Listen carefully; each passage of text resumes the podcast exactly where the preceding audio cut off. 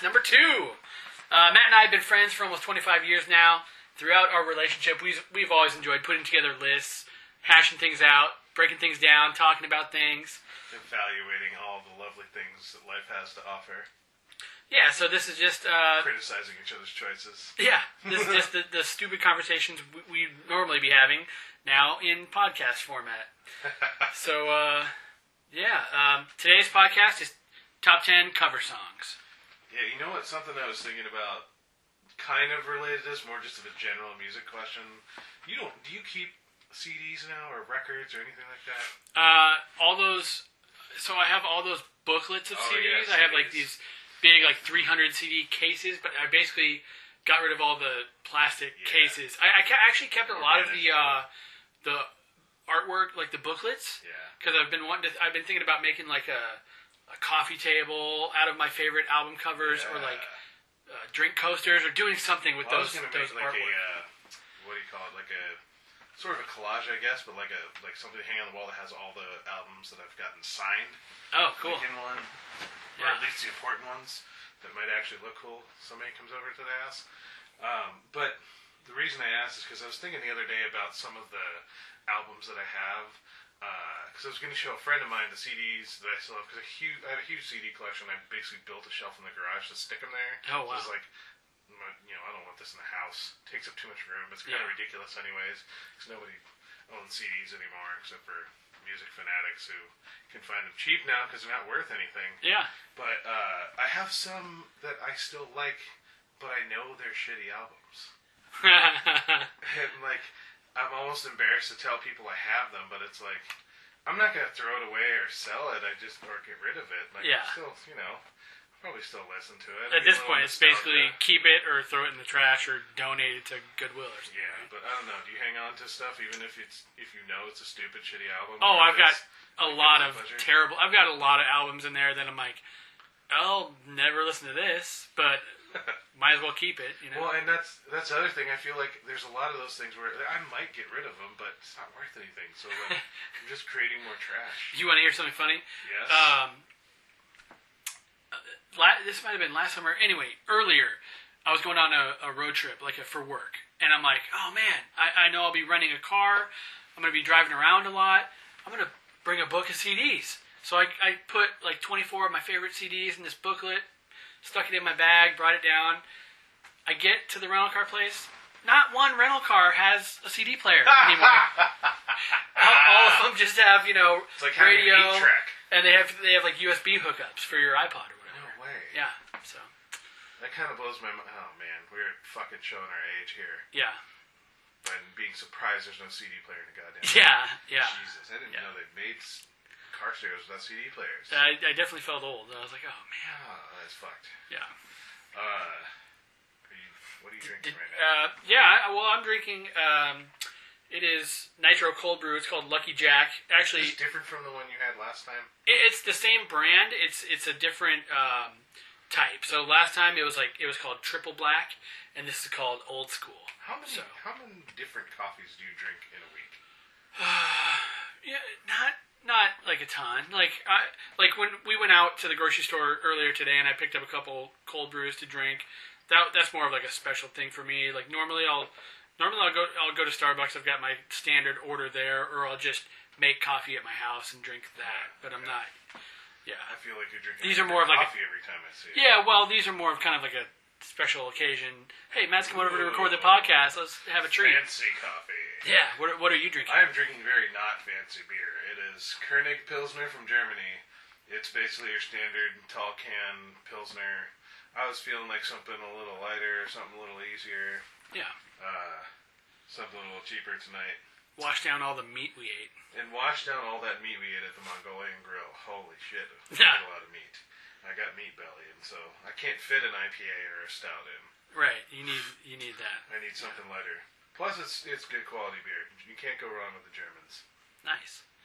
Well, top ten cover songs. Uh, What? Uh, how was putting the list together for you? Man, it was really tough. I have a whole long list that we can put on the website of like we could should probably both put our full list of ones we considered, but I had a ton of different songs that I really love that I just had to like knock off here and there just to fit a top ten on there and not have way too many options. Yeah. There's many that I love. There's many for like you know general brilliant music reasons that I considered. Uh, it took me a long time. I think I probably got like 50 or 60 songs here. That Well, that's considered. awesome. Wow. Yeah. So it took me a while to narrow it down, but I think I got a, I got a pretty solid list. I'm happy with it. I, I'm really happy to talk about the songs. Yeah. How about you? How many did you? So I don't have I don't have like a list of like also considered, but I do know that it wouldn't be hard for me to put that together You just just had because. them like kind of at the Well, top of your, So like um no no so so this was I love cover songs. I love cover Yeah, songs. I think was this one was your idea mostly. Yeah, so like, I just think, I, I just think it's so cool, and it's and it's like something that is um, unique to music. Like, covering a song is, is basically like um, paying tribute to another artist because you that artist inspired you, or you really love that song, and you want to kind of do your rendition of it.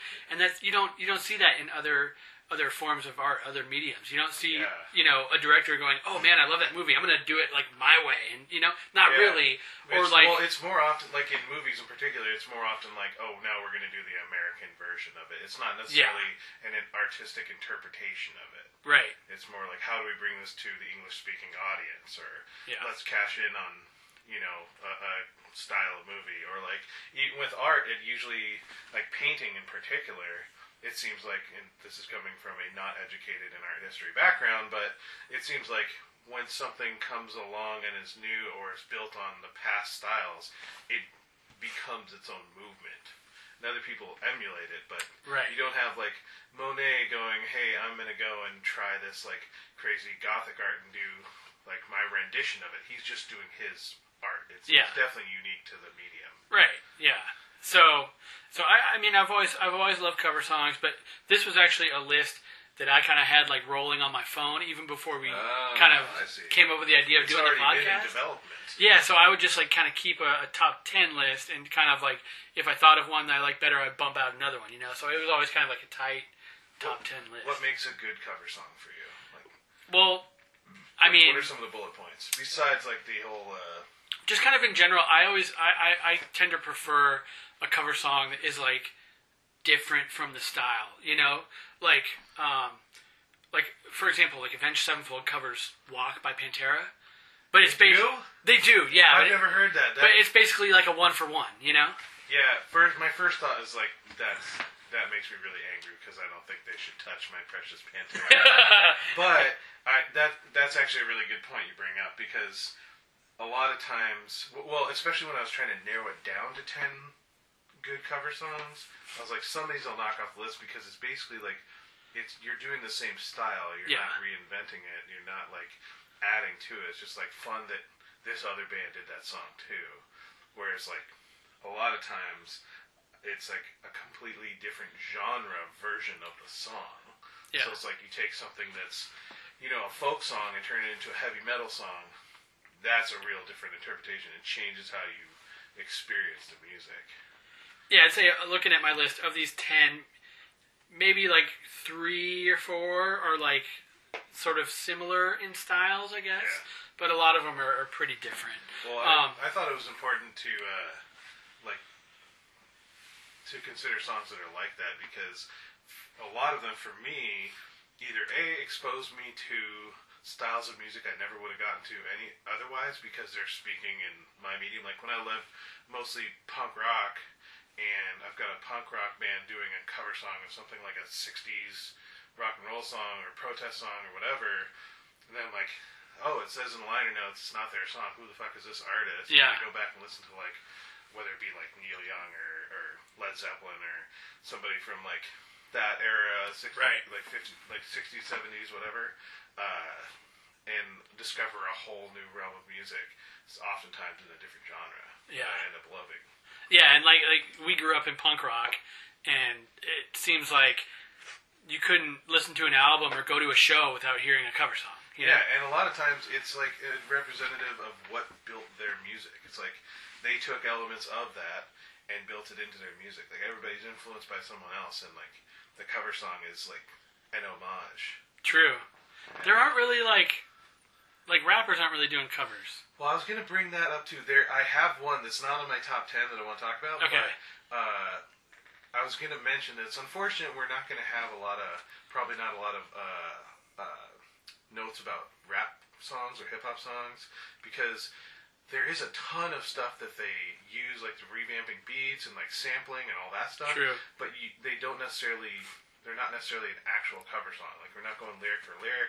They're not going, you know, even song structure is the same. It's like the whole the whole idea of sampling is kind of this nebulous, like similar tactic, but it's not the same thing as a cover song. But I think it's important that we bring that up because there's a ton of great rap and hip hop music that totally takes like their beat or chorus melodies. So we'll talk about that later.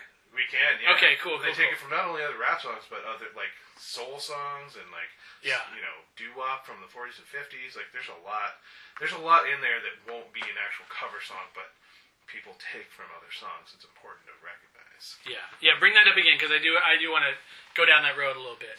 Do you want to talk any, about about any notables that didn't make your list, or do you want to get to Um, that later? No, no, I'll save that. But one thing I did actually want to talk about was in kind of like throughout my research for this list, I found a really cool website. What's It's called secondhandsongs.com.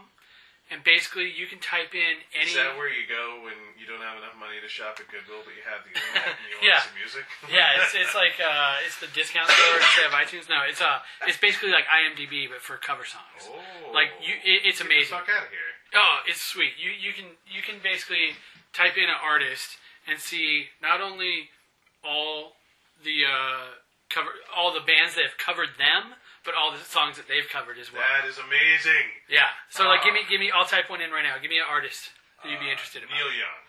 Okay. Well, this will be a since it's an older guy. This will be really Yeah, it should have a in depth. list, right? I'm sure. Okay. Okay, so he has, and, and the cool thing is, it, it has them all like in a list, and it has basically a lot of them are linked to YouTube videos, so you can like, oh, I want to hear that. So he he's covered. I mean, I'm just, I'm, done some thorough work. Is there I'm a not- lot of advertising on there? well, I think it. I think money? I, I believe it's sort of uh, Wikipedia-ish, and that people can Uh, help put this together. kind of? Yeah, but I'm not. I'm not going to read through all these. Basically, there's 60 songs that he's covered, and this is not. Really? I don't think it's it's it's limited to recordings. It could be a live version. Oh yeah. You know? well, with people like Neil Young or uh, like I don't know, like a- any artist that does like Van Morrison or somebody who does like shows where they perform alone. Oh yeah, They and especially if they're on acoustic guitar, like they tend to do a lot of like for, or like Iron and Wine. I've heard he does a whole bunch of stuff live. Uh, where he does his own covers of Yeah. various songs and just like a different one every night on a tour. yeah. So Neil Young, there's there's 60 different covers listed here that he's done, and then there's 118 listed um, of artists who have covered his songs. No shit. Yeah, and Wow, so uh, yeah, it is pretty crazy. Not to put you on the spot here, but can you think of um, like the best cover song that you've heard live? Best I've heard live. Uh, I've heard a version of one of my top ten live that was really great. Okay, well don't we'll save Uh, that I one. won't say that one. Um, that is a damn good question, though. I have I have one that immediately You? jumps out. You have one? I got to see the Foo Fighters Yeah. last winter, and it was um, it was right after Tom Petty died, Uh-huh. and they played "Breakdown" by Tom Petty, Really? and it was it was awesome. That's awesome. It was really good. I'm sure I've seen a. Uh, I know for a fact I've seen one or two bands do a cover that I didn't expect them to do, but can't think of it off the top Yeah. of my head. Wish we thought of that before this podcast. Sorry, dog. no, it's all right because that gives you the opportunity to tell that story. That's yeah, That's pretty crazy because, like, you know, everyone was all in their feelings about it since he just died. And you, there's got to be most of the people going to a Foo Fighters show are probably Tom Petty fans or like yeah. There was you know, probably are into some. Tom Petty music. But All right, well, you want to get to it? Let's uh, Sure, let's go for it. What, what's your number ten? my number ten is "All That Remains" cover of "Believe in Nothing" by Nevermore. Mm. I don't know if you've ever heard either song. I don't think I have. But it's on, it's the last song on um, uh, one of the the name of the record's escaping me, but it was the first cover song I've ever heard All That Remains do, and they're like a metalcore band. Um, lots of uh, Cookie Monster vocals and fast riffs, and then like melodic choruses. Okay. Yeah. Uh, Yeah. You know, so that like you know, the mainstream people can sing along with the crazy uh, metal guys. Yeah. Um, but it's a cover of this Nevermore song. As I just started learning a little about Nevermore, who are from Seattle, Oh. and they're like a they're like a little bit of a mathy sort of uh, hard like hard rock slash heavy metal band, somewhere in between like a somewhere between like Tool and Metallica, sort of, I guess. Um, more Metallica sounding. Uh, but they, I think they came up around the same time or later. a Oh, little this later, like their Wikipedia says they've been around since 1991. yeah, I was gonna say late '80s, early '90s Yeah. when they started, and I love them. And they're like a little bit avant-garde for the style, Okay. but the song it just sounded like nothing else on the All That, All that Remains album that I was listening to. Uh, I think it's the Fall of Ideals, maybe the one after that. Um, but it just caught me off guard as like, wow, this is like a really interesting song, and it like kind of has this weird uh, sort of esoteric feel to it when you hear it. It's like uh, almost like a ballad, but not quite. And it's all about it, the song's called "Believe in Nothing," so it's kind of like a very nihil- it's almost got like a nihilistic theme to it. Yeah. Um, but then I went and looked for the original and started listening more. And now I'm a huge fan of Nevermore, and I've got a couple of their albums. And in fact, the uh, one of the guys I think from Nevermore died, and they don't. So they the original group can't be together anymore. Mm. And then the guitarist from Nevermore now plays in one of my other favorite uh, metal bands, Arch Enemy. Oh. He's like the now their permanent guitarist who's on their most recent two albums, I think. So like just drew me down this other like and, and it's it's pretty rare that I get a good metal cover by a metal band of another metal band, especially one I haven't heard of before. True. Yeah. So it was pretty cool that way. But I Yeah. love that song and it's I don't know, it's just very it's one of those ones that caught me off guard. It's very surprising that I enjoyed it. Nice. What's your number ten? My number ten is Goldfinger's cover of 99 Red Balloons. Ha ninety nine Luftballons. 99 Luftballons by Nena, 80s one hit wonder pop song, right? German original. Um, it it's corny. I mean, both songs are kind of corny, but um, I don't know. I just Don't always worry, the corniness is going to continue. yeah. Well, I just I just always that song always kind of makes me snap my finger, and it's just put you know it's a even though I think it's like a like a war protest song or something, but uh, So, but it has such a German.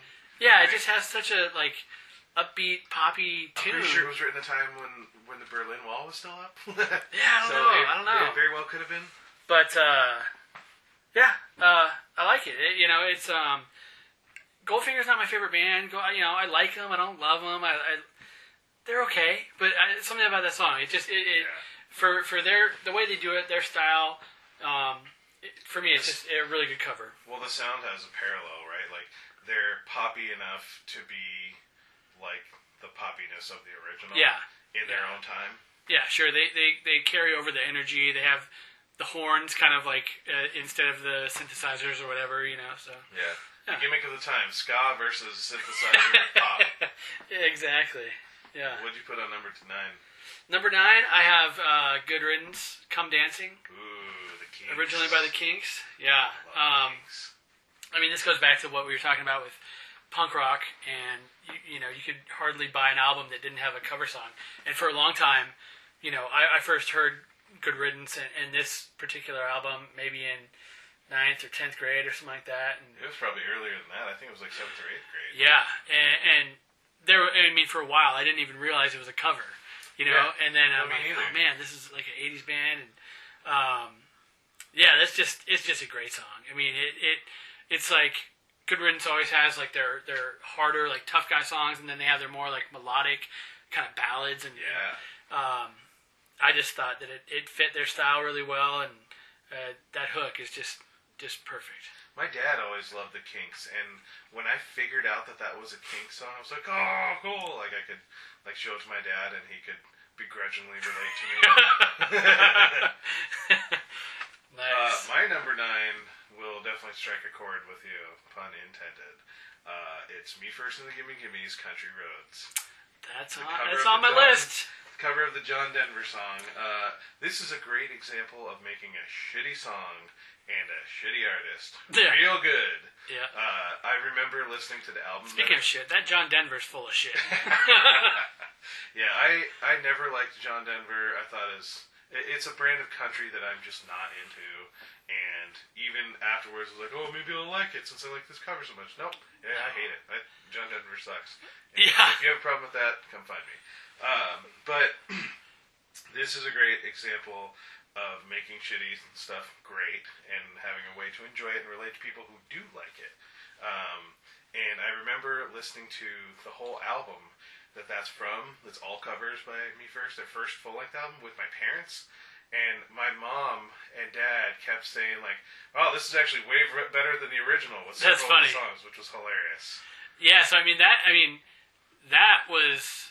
I, I'm I'm pretty sure that's like the first me first song they ever recorded Oh, really? because it was on Survival of the Fattest. That oh shit, I didn't know. remember because that that song that song is like the last song on the first time we ever found them. Survival of the Fattest, and then and then they put out that album. I think a couple years later. Like For a- people who don't know, Survival of the Fattest is a compilation album that was at the beginning of the uh, what's the label called? The Fat Wreck Chords. Fat Wreck Chords, uh, started by Fat Mike from Yeah. NoFX, and it was a way to get their the bands out there. and, and and like for for us and for other people who listened to punk rock around the same time as we did. I mean, the progression was basically like you heard Green Day on the radio, you wanted to hear more punk rock, and then you you heard you know you got like a compilation discover, uh, like Operation Punkorama 90, or Survival of the. Fattest, and then Yeah. you're you're world opened up to all these different bands. But yeah, that's a that's a great one. Yeah. It, will it'll make an appearance on my list as well. Excellent. Well, what's your number nine? My number nine was Come Dancing. Oh yeah, that's Yeah. right. We got that. What's your number eight? My number eight is um, uh, Just Like Heaven, a Cure song by Gatsby's American Dream. They did, Oh they did a cover. yeah. Yeah, they did a cover of it. Um, I also considered 30 Foot Fall also covers Just Like Heaven, um, but I went Why do with you like the Gatsby's version more? well, uh, I think Nic Newsham's one of the best male vocalists of our time. no, seriously, he is. He's He's he's awesome. handsome. Uh, I'm looking at a poster of Svelte. Gatsby's American Dream right now in, in, in the office where we're recording this. But uh, I mean, they're they're one of my all time favorite bands, um, and yeah, that song is that song. It, it's it's a great song, and then they, they just do it really well. It fit awesome. fit their style really well. Awesome. Yeah.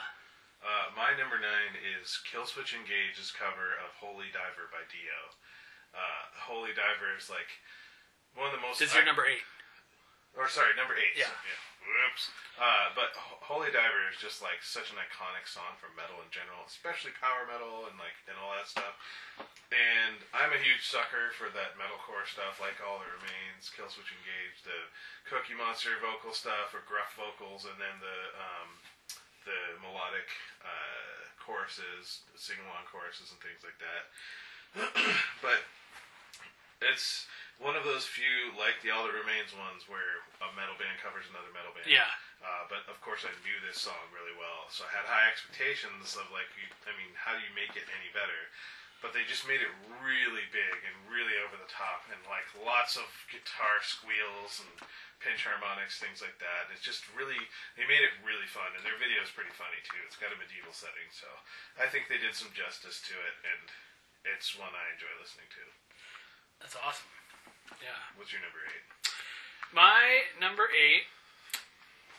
Well, my number eight was uh, just like My number. Man, I'm screwing this up. Yeah, yeah. You better lead this more. As I drink, as I drink more, it's only going to get worse. Uh, my number seven is Country Roads, which ah, I mean, it was hard to pick a Me First and the Gimme Gimme song. I mean, they're a band who only does oh, cover yeah. songs. I think I've got like, what is it, five, seven other Me Oh, First yeah. songs on there. yeah, For those They're who great. don't know, it's a super group of punk rock musicians from NoFX, No Use for a Name, Swinging Utters, that Lagwagon. Lagwagon, that just do cover songs in a skate punk style.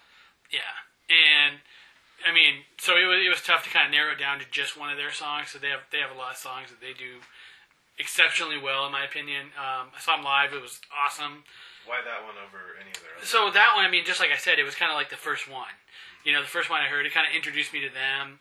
Um, and like you said, I mean, it takes a crappy song and turns it turns it good. Where, whereas a lot of the other songs that I was considering, it's like, okay, that's already that already is a great song, and they're just kind of doing a punk rock version of it.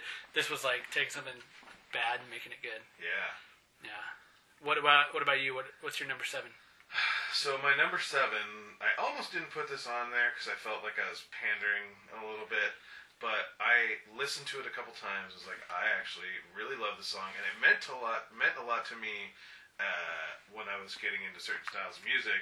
And it's Marilyn Manson's cover of "Sweet Dreams" by Ah, yeah. Uh, it it's one of those things where it exposed me more to a style of music I didn't know a lot about. Not that the Eurythmics meant a whole lot, but I learned a little bit more about the the mainstream side of that '80s pop stuff, and it also was like the, I'm pretty sure it's the first song I ever heard by Marilyn Manson. that got me into all the moody goth, goth slash shock rock mainstream stuff.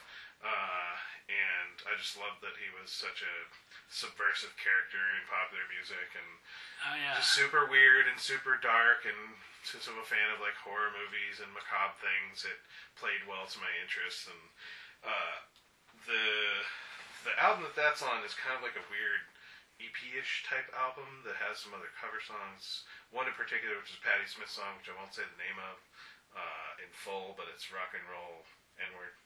Uh, Oh, which I've never really understood that song, and maybe that song should be a conversation for another time because it's I don't know. I'm really confused by it. okay. I think it was like a political statement, but I'm getting on a tangent. Basically, I just thought that was awesome, and it made me listen to Portrait of American Family, which might come into play in my favorite albums ever. Uh, No shit. yeah, Marilyn Manson, Portrait of American Family, for the not only for the style, but like for mainstream of like hard rock and like borderline metal and industrial, is just a, like from beginning to end a great fucking album. Wow. And it has a theme and a feel that like got me into Marilyn Manson and like made me actually still listen to some of the later albums well after it was like a feature in my favorite genres of music. Yeah. That's funny, man, because I, I definitely remember like our Marilyn Manson phase, like in junior high. Well, the video was super creepy too, which is Yeah, but like so Marilyn Manson was one of the like I there was I went through this weird thing in like in junior high because we were listening to punk rock and then when I started kind of dipping my toe in that Marilyn Manson water I I felt it, it was a Out dumb place? thing. Well no, it was just like a dumb dumb like mindset to have at the time. It's like you, you, you can't like both. You can only like one or the Yeah. other, you know? Yeah. So I was like, oh, you know. It's very conflicted with some of the other styles of music if you try to like, because it, it's it one it's a style that lends yourself into being fully invested in it.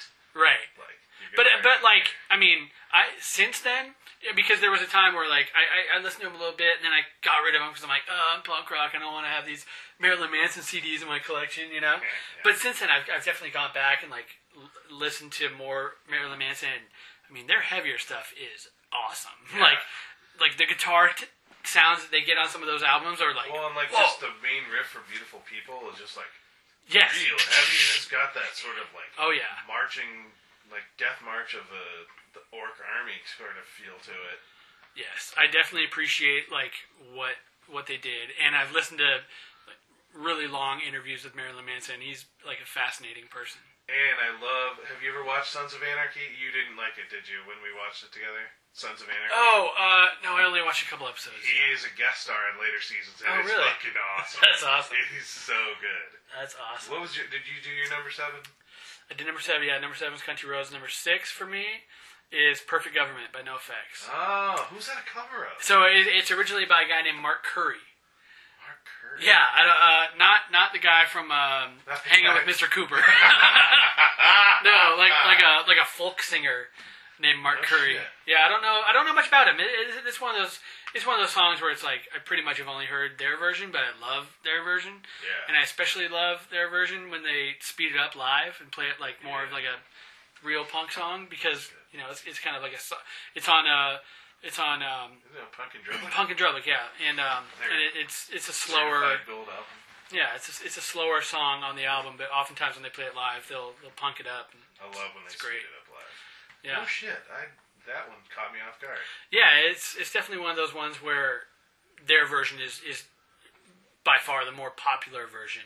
I don't know how much you know commercial success or, or anything Mark Curry had, but it yeah, it's a, it's a cover song.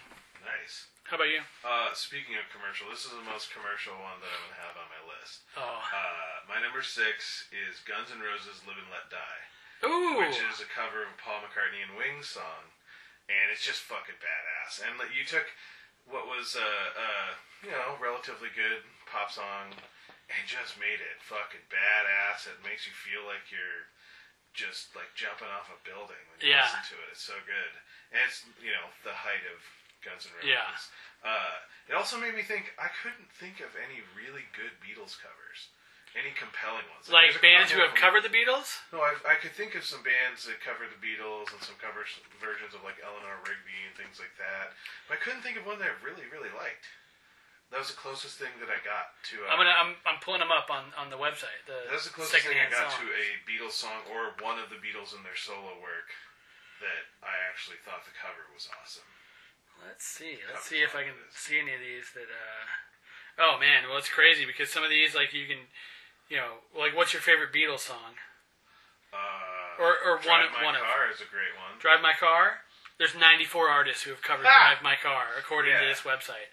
So I mean, I'm sure there's one out there, but Let's see. I didn't like. I couldn't think of one off the top. Yeah, but There's yeah, real it's 94 famous artists, but uh, no, I, I haven't. heard- Bobby McFerrin. uh, he he played all the parts in his throat. yeah, exactly. Yeah, a lot of the I've never heard of any of these bands. So, um, Yeah, but you know what I mean? Like, oh, the Donnas. Like, name one cover song of a Beatles song or one of the Beatles solo songs that you like, just off the top of your head. Yeah. It's, it's pretty hard to name any that have been real good, real remarkable. Yeah, you're right. I, am not sure. I Um, digress. Did you do your number Hmm. six? Yeah, so my uh, my number five is Hallelujah by Jeff Buckley, which is originally by Leonard Cohen. Oh, Yeah. Um, just a really really beautiful song. Um, that's one where it's probably, you know, there's there's some probably some confusion about who the original is and who Oh yeah. you know. Actually, I think um, there's a really good podcast that kind of talks about the history of that song, and uh, it's The really ironic thing being is that that song is pretty uh, melancholy, but it's much lighthearted compared to Leonard Cohen in any fashion. right, yeah, yeah. Revisionist history. Malcolm Gladwell did a whole podcast about the, the Nice. Hallelujah song. It's it's worth a listen. But um, Shout yeah, out yeah, to Malcolm Gladwell, yeah. Friend of the podcast, Malcolm Gladwell. big supporter, big supporter. yeah, it's, it's it's a great song. Uh, what about you? Uh, my number five is Lagwagon's version of "Bring On the Dancing Horses" Oh. by Echo and the Bunnymen. Awesome I song. just, it is such a beautiful cover song, and it's Lagwagon at their most like, just kind of like mean not meandering, but like just on another plane. It's Yeah. it very it very much uh, echoes Echo and the Bunnymen. Oh, Like, because Echo and the Bunnymen are so, like, out there. They're the other side of that 80s pop stuff that I was talking about. I don't know what you Yeah. call them. We were having this discussion earlier. Like, it might be pre-emo. They, Yeah. like, kind of fit in with, I would think, with the Boy George and The Cure and, like, that darker side of, like, the Smiths, like, darker side of that time of music. Uh, I don't know, like, I'm no music historian, but it feels like it fits in somewhere there. But that cover exposed me, along with a few others, to Echo and the Bunnymen. I actually liked them quite a bit and discovered much more about their catalog and similar bands. And nice. it's just a beautiful song, and Yeah. their version is just it's beautiful. It, and it's the probably the most like pretty that uh, punk rock band gets. Yeah. Yeah, I definitely thought of a couple Lagwagon songs that, that were close to making the list. Brown Eyed Girl by Van Morrison Oh yeah, is a really good song. Jeremiah was a bullfrog. Yeah. They did a lot of fun cover songs. Yeah. Ah, what an awesome band. I love Lagwagon. Me too. So my number four is Johnny Cash's version of "Hurt" by Nine Inch Nails. I see you're smiling. Um, so, I mean, this is already like a, a, a really deep, dark song, and he he just took it to a whole nother level. I mean, Oh, he yeah. was on his way out, struggling with addiction, and you can you can just hear like the the pain and the sorrow Oh, in yeah. his voice, and I mean that song and the and, and the video like that'll make me cry. Like it is. Yeah, um, it definitely does. it is just powerful and um, I, I- I believe Trent Reznor's even said like he he made that song way better. I mean, he, he did it better than we did. coming from Trent Reznor. Yes, friend of the podcast. Friend of the Uh, podcast. uh, We're gonna list a lot of friends. um, Maybe we'll do top ten friends of the podcast someday. yeah. uh, just an incredible, incredible piece of art. I mean, that, that song is it's amazing. I agree with you on those notes. Yep. Uh, my number four is not anywhere near as intense, but does bring a little tear to my eye every now and then. Dropkick Murphys, The Old Triangle. Oh. It's a traditional, uh, a traditional sounding old Irish song. Uh, it's the original. Uh, like I went back because I knew there were several different versions. Like the Pogues did a version, the Dubliners did a version, Bob Dylan and the band did a version on some B side or some shit. Uh, but it was originally written as a song in the play The Queer Fellow, which I think might be The Queer Fellow in like Gaelic weird, or something. weird Yeah. Irish speak. Uh, but this guy Dickie Shannon uh, apparently wrote the song for the guy that wrote the play, Brendan Behan. But it's just uh, very emblematic of all those Irish ballads. Being that my last name is Irish, part of my family is Irish, there's always been a harkening back to that and the upbringing, and like always having a little bit of that and uh, into our personality as a family. Uh, but I always love those old Irish songs. Yeah. Uh, tugs at the heartstrings a little. I get a little too sappy nostalgia or sentimental when I hear some of them. Just you know, it's a little corny, but uh, I really love that song in it. Yeah, I'll have to check that one out. The Dubliners version, there's a couple live versions they do uh, where they start singing it a cappella, and it's just really awesome. That's awesome. But the Dropkick Murphys one just it has the sappiness of those old Irish songs, but it's a punk rock uh, ballad. Yeah, It, that's another band that's done a lot of good cover songs. yeah, yeah, they have they have several other Irish ones like Yeah. the Irish Rover and various others. Uh, Um, is Tessie? Is that a cover song? uh, it might be. I mean, you could easily, probably easily find a, a good dozen songs they've done that are Irish ballads and shit. It says. Uh, yeah. Hmm. But my Oh yeah, it's from a Broadway musical. Tessie. Yeah. Yeah.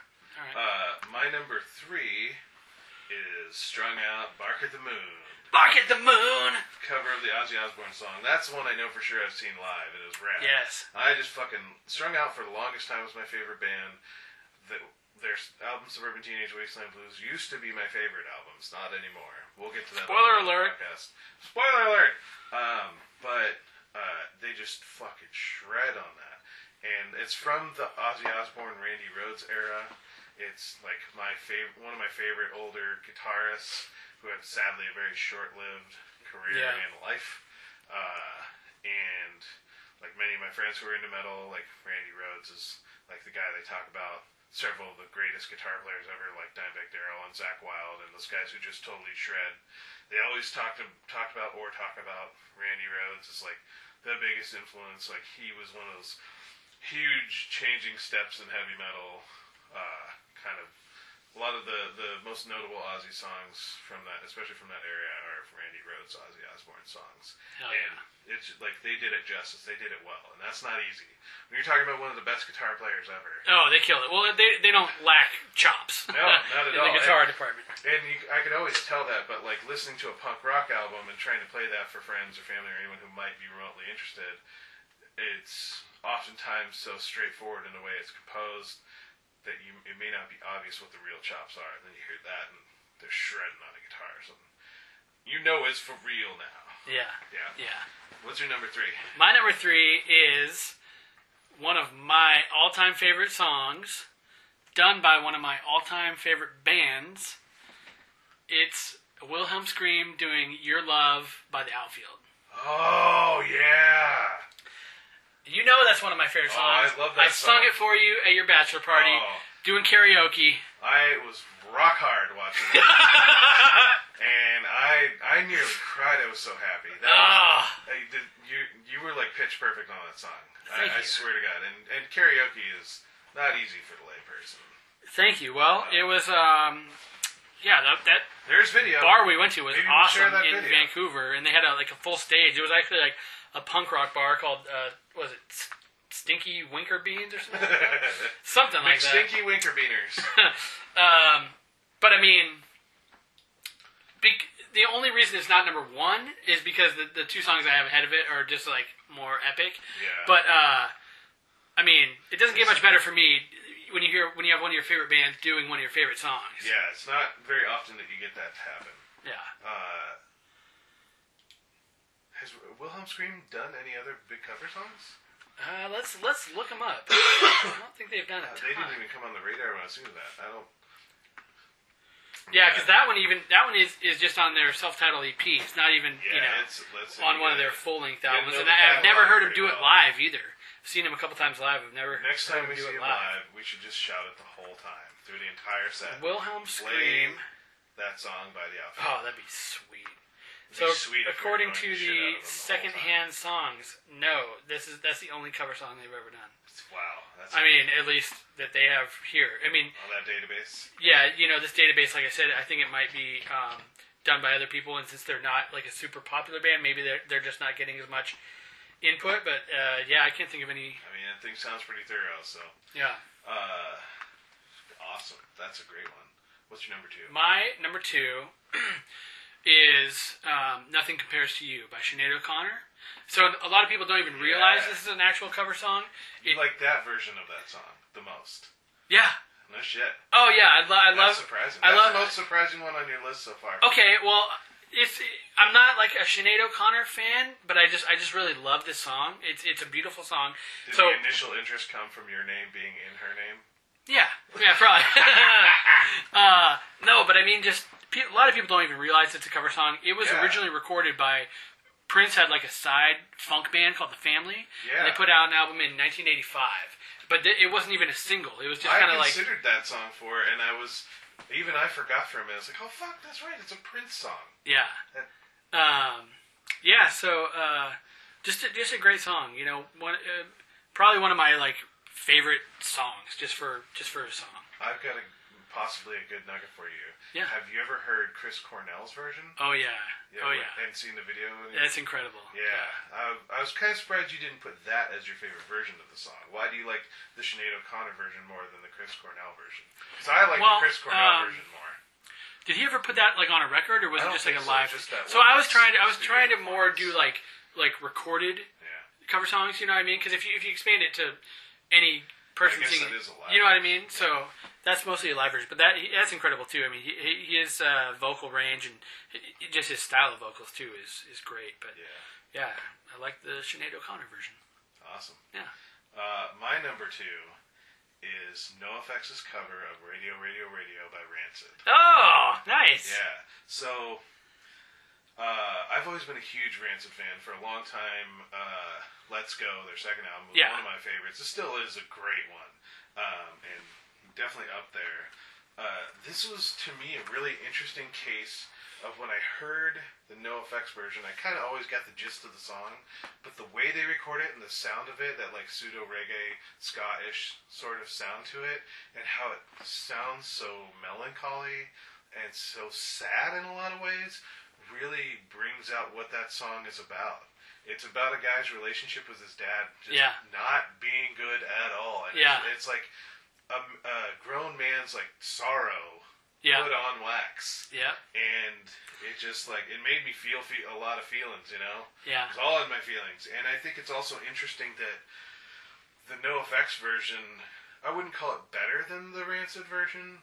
Uh, it's different, but it brings out something that Rancid's like youth as a band betrayed the so- betrayed the song. Mm. Like the st- the punk rock, like the raw, like gritty uh, punk rock style that they had, like you know, almost gutter punkish. Uh, really like didn't lend itself to evoking the same emotions that you get with the NoFX version. Yeah. But it's funny because in later albums, like I thought about co- songs like Corazon de, de Oro or Olympia Washington from their next album. Yeah. Those songs, you can hear the sadness so much more Oh man, I love in, in those songs, you know. But like, radio, radio, radio. I think if it was recorded more like one of those songs, it'd be a bit more of a tearjerker because it's a really deep song, and the NoFX version just like brought. It's one of my all-time favorite Rancid songs for Yeah. sure. It's such a good. I have I have that album. I have the seven-inch version of that song. Nice. Uh, it's definitely one of my favorite Rancid songs too. It's catchy as fuck. oh, it's awesome. And here's a tidbit for you. Do you know who helped write that song? No. Billy, Joe. Joe? Armstrong. Yes. Oh, Yes. awesome. Yep. Um, but yeah, uh, yeah, great I think song. the, the lyric. Uh, one summer night, I was drinking with my dad. He tried to give me love that I never had. He gave more love to his bottle of wine. Uh, whatever, whatever. Yeah. I forget the rest of it, but it's like pretty obvious what the song is about. yeah, Yeah. yeah. He, oh, I had to go out and find love of another kind. That's Nah, that's it. That's Because it. he's finding love in music as opposed to getting love from his father. Oh, He's replaced his father's lack of love with his music. right. I mean, it's so fucking poetic Yeah. and missed by probably 90% of the music listening populace. That's a great one. That's some fucking amazing writing right there. That is. Anyways. That's awesome. Uh, is your number one anything that I've said in this list? No. My number one is one that you already mentioned. Oh, Should I go first? go ahead. Okay. My number one is Johnny Cash's version of "Hurt" by Yeah. Trent Reznor slash Nine Inch Nails. Right. Uh, it it makes me fucking sad every time Yeah. I hear it, but in the most like meaningful way. I mean, it's so intense. You like, I think that uh, that's original song is one of the best representa- representations of Nine Inch Nails and Trent Reznor at his peak and at his best. I think he's at a couple peaks in his career, especially with Nine Inch Nails, and I mean, it was really emotional just with the original version. I was like, I couldn't even imagine someone covering it, and much less making it even better or more emotive. Mm-hmm. And uh, and Johnny Cash did that. It's more intense. It's more introspective, more dark, sad, emotive. Yeah. I mean, he's literally he died seven months later. Yeah. It He's pulls your guts literally out. dying, and he's got hurt in his soul because he knows the end is coming, and it's at a point in his life where he's looking back on everything, and he poured all of that into his version of the song, and like his voice even changed a little bit from a lot of the things that he recorded even a few years prior. I Mm-hmm. mean, that last that covers album that he does, there's a little bit more shakiness in his voice in that song in particular. Mm-hmm. You can hear it in the timbre of his voice. And uh, you mentioned the video, and it's so hard to watch because you know that they recorded that in Johnny Cash's childhood home. Oh the wow. home he's singing in there, he's basically going back to where it all started, Wow. where he was abused by his dad and, you know, grew up in these humble beginnings. Was it Mississippi, I think it was, or Arkansas, somewhere in the South? But it's his childhood home, and he is basically on his deathbed. Yeah. How can you get much more intense than that? Yeah. He was born in Arkansas. Arkansas, yeah. Yeah. Anyways, that was my Wow. number one. I think it's the most amazing cover song ever done. What's Well- yours? Mine is "I Will Always Love You" by Whitney Houston. Ah, ah, ah. Yeah. It's a cover of Dolly Parton. And I mean, you know, I love a good female vocalist, and for me, it doesn't get better than Whitney Houston. Okay. It, this is this this song was made I mean, popular. She, is the, she was like Beyonce before Beyonce. Yeah, so this song was made popular on She the Bodyguard soundtrack. I never even I've never seen the Bodyguard, but this this song, man, if this song ever comes on the radio when I'm driving, full blast. I turn it all the way up. I'll turn it all the way up. And actually, there, I, you know, I got a uh, new car last year, and and when I got the new car, it came with six months of uh, satellite radio. And so I was just driving around last spring, and this song came on. Whatever I was listening to the '90s channel or whatever, and this song came on, and I almost like passed out and cra- crashed and died because I was trying to sing along and like keep up with Whitney. Oh my god. Yeah, she was uh, uh, definitely one of those rare talents in a, you know, an industry that's all about how much talent and showmanship and Yeah. vocal abilities you can have. I mean, I mean, that, yeah, that song. That's a really good one. I didn't even think of that one. I'm a little ashamed of myself for not putting that on the list of considerations. yeah, But it's it's a jam. well, and it's it's one of those. It's you can tell how good it is by the fact that when it comes on, it's hard not to sing along to it. oh, yeah. It's hard to sing along to it though, because her just her vocal range and her ability to like carry carry notes is incredible. she was an epic Yeah. performer, an epic singer. Incredible. Incredible. So there's my number one. Yeah. Well, we had a lot of good different stuff on there. That felt a little bit more uh, varied than I expected. Yeah, absolutely. I mean, we kind of went. Um, we kind of had a little bit of everything. I feel like. Oh, I got to tell you my one little note because we talked about the rap songs. Yes. And nobody covering rap songs. Have you ever heard Pharoahe Monch's cover of "Welcome to the Terrordome"? No. Pharoahe Monch, who is Public a, Enemy. Uh, yeah, he's a, a, a rapper. I forget where he's from, but um, he. What's the name of the album? I don't remember the name of the album, but he covered Public Enemy's "Welcome to the Terrordome." Okay. It's really good. It's it's. I mean, the only rap cover song I could think of. Yeah. So the only thing I with, could really. with limited research. Yeah, exactly. I mean, nothing, nothing really jumps to mind. I'm sure, and I'm not, I'm not And I mean an that- expert by any means. And I mean that as rap on rap. Like, Yes. I could think of rock bands that did rap songs. Like one of my favorite covers, uh, not in this top ten, is uh, Rage Against Machines cover of Pistol Grip Pump. oh, thank you. I thought you were going to talk about 10. that horseshit Dynamite Hack covering Easy E. Oh fuck those! I guys. hate that bullshit. No, uh, the, it's like shallow irony. Um, attempted irony at least. Yeah. Uh, but no, Pistol Grip Pump. That song is fucking lit. Nice. It is so fucking hard and just like truly gangster rap. Oh, Korn covered Ice Cube, right? I think so. H2O covered Ice Cube. Oh. Uh, today was a good day. Oh. It's a good one. H2O's Madonna cover. That's a great one. Oh yeah, that is a good one. But yeah, uh, uh, Monch, welcome to the Terrordome. Yeah. That's so the only thing I could think of when we were talking about rap was like, um, and I heard th- I heard this a long time ago. I, I, I haven't heard it a ton, but there's a guy named LZ, L, LZ, I think is his name, and he basically did a whole album. Um, he the one who did the Nas album? yes. Yeah. Yeah, so it's called Elmatic instead of Illmatic, and basically it's like it's not really covers, but it's like like instead of New York State of Mind, he did Detroit State of Mind because he's from Oh, Detroit. gotcha. So it's like it kind of like um, it's kind of like a parallel album. You know what I mean? I want to hear somebody do a cover of a KS one, KRS one song.